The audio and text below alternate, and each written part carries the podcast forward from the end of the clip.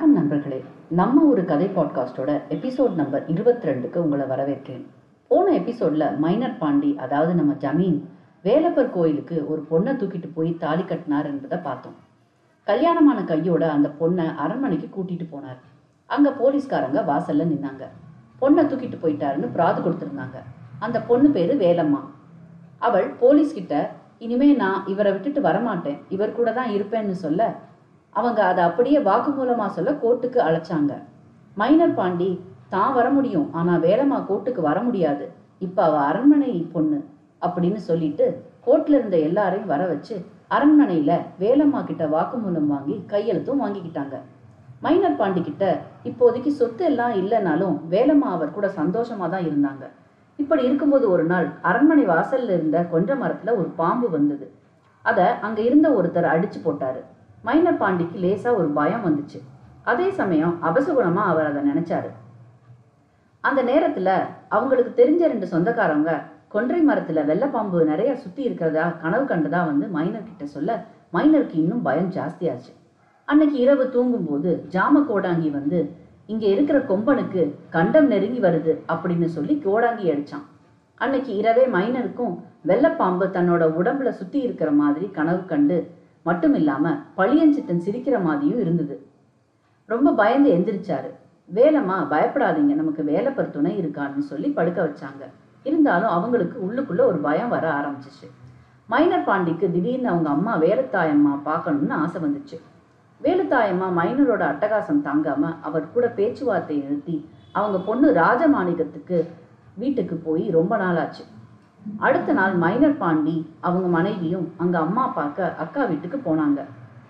ஆனா வேலுத்தாயம்மா தானும் பார்க்க முடியாதுன்னு சொல்லி அவங்க பொண்ணையும் பார்க்க விடல. மைனர் கவலையா அங்க இருந்து கிளம்பிட்டாரு.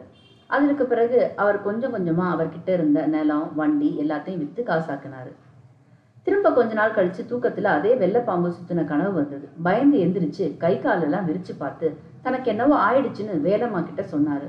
உடனே அரண்மனைக்கு மூணு வைத்தியரை வர சொல்லி அவருக்கு என்னன்னு பார்த்தாங்க. மூணு வைத்தியருமே அவரை பார்த்துட்டு கஞ்சாடையில பேசினாங்க. மைனப்பாண்டிக்கு ஒன்றும் புரியல. எனக்கு என்ன நோய்னு சொல்லுங்க அப்படின்னு கேட்டாரு. அவங்க தயங்கி தயங்கி ராஜவம்சத்துக்கு வரக்கூடாத வியாதி வந்திருக்கு. நான் எப்படி சொல்ல? அப்படின்னு வருத்தப்பட்டாங்க. அது குஷ்ட நோய். எவ்வளவோ வைத்தியங்கள் பார்த்தும் அது சரியாகல. நாளுக்கு நாள் நோய் ஜாஸ்தி ஆயிட்டே போச்சு. சாப்பாட்டுக்கும் கஷ்டப்பட ஆரம்பிச்சாங்க. தான் செஞ்ச பாவம் தான் இப்படி பாடா படுத்துதுன்னு மைனர் பாண்டி உணர்ந்தாரு. வேலம்மாவை கூட இன்னொரு கல்யாணம் பண்ணிக்க சொன்னாரு. ஆனா அவங்க அதுக்கு மறுத்துட்டாங்க. ஒரு நாள் இரவு மைனர் நம்ம உயிரோடு இருந்து யாருக்கு என்ன பிரயோஜனம்? இனிமே யாரு கண்ணையும் படாம அரண்மனையை விட்டு போயிடணும்னு முடிவு பண்ணாரு. மாவுத்து கருப்பசாமி கோயில்ல போய் வெட்டருவா சூலாயுதத்துக்கு நடுவுல நின்னாரு. ஜமீனை தான் காப்பாத்தாம விட்டுட்ட. இப்ப என்னை மட்டும் ஏன் உயிரோட வச்சிருக்க? என் பரம்பரையில யாரு பாவம் செஞ்சிருந்தாலும் அதுக்கு பிராயச்சித்தம் செய்ய வந்திருக்கேன்னு சொல்லி ரெண்டு கையால சூலாயுதத்தை எடுத்தாரு. அங்க அவரை பழியஞ்சித்தன் மனைவி மீனாட்சி கிழவி கவலையோட பார்த்தாங்க. உங்க உயிரை மாச்சிக்கிறதுக்கு உங்களுக்கு எந்த உரிமையும் இல்லை அப்படின்னு சொல்லிட்டு வேலப்பர் குகை கோயிலுக்கு அவரை தங்க வச்சாங்க. அந்த குகை கோயில் தான் ஆரம்பத்துல பழியஞ்சித்தனும் மீனாட்சியும் தங்கின இடம். அவர் தங்க வச்சதுக்கப்புறம் கோயிலில் படைக்கிற பொங்கலை அவருக்கு சாப்பிட கொடுத்தாங்க. இப்படி அவர் குகையிலேயே வாழ ஆரம்பித்தார் வேலம்மா அப்பப்போ அவரை வந்து பார்த்துட்டு போனாங்க. ஒரு நாள் கண்டமனூர்லேருந்து மாப்பிள்ளை நாயக்கர் வந்து அவங்க வீட்டு கல்யாணத்துக்கு மைனரை புது வேஷ்டி சட்டையெல்லாம் வச்சு வரவேத்தாரு. முதல்ல முடியாதுன்னு சொன்ன மைனர் பாண்டி பிறகு வர ஒப்புக்கிட்டாரு. கல்யாண வீட்டில் அவரை பார்த்த எல்லாரும் ரொம்ப பரிதாபப்பட்டு அழுதாங்க. ஒரு தைப்பூச பௌர்ணமி நாள் மைனர் பாண்டி ஊருக்குள்ளே வந்தார். விளக்கேத்த மண்ணெண்ணெய் தீந்து போச்சு. ஊர்ல எல்லாரும் பௌ- பௌர்ணமி தைப்பூசத்துக்காக பரபரப்பா இருந்ததுனால யார்கிட்ட கேக்குறதுன்னு தெரியாம இருந்தாரு. அப்போ அவர் மூலமா வேலை வாங்கின ராமசாமின்னு ஒருத்தர் மைனர் பாண்டிய பார்த்து உங்க நிலைமை இப்படி ஆயிடுச்சேன்னு சொல்லி ஆப்பம் வாங்கி அவருக்கு கொடுத்தாரு. பெரிய டின்ல சீம தண்ணி ஊத்தி கொடுத்தாரு. நீ நல்லா இருப்பன்னு ஆசீர்வாதம் பண்ண மைனர் பாண்டி இந்த சீம தண்ணி தீர்றதுக்குள்ள என்னோட உசிர் தீந்து போகும் அப்படின்னு சொன்னாரு. அப்படியெல்லாம் சொல்லாதீங்கன்னு ராமசாமி சொல்லி மைனரை சமாதானப்படுத்தினாரு. ரெண்டு நாள் கழிச்சு எப்பவும் இல்லாத மாதிரி புயல் காற்று அடிச்சது. அரண்மனைக்கு முன்னால இருந்த கொன்ற மரம் வேரோட சாஞ்சது.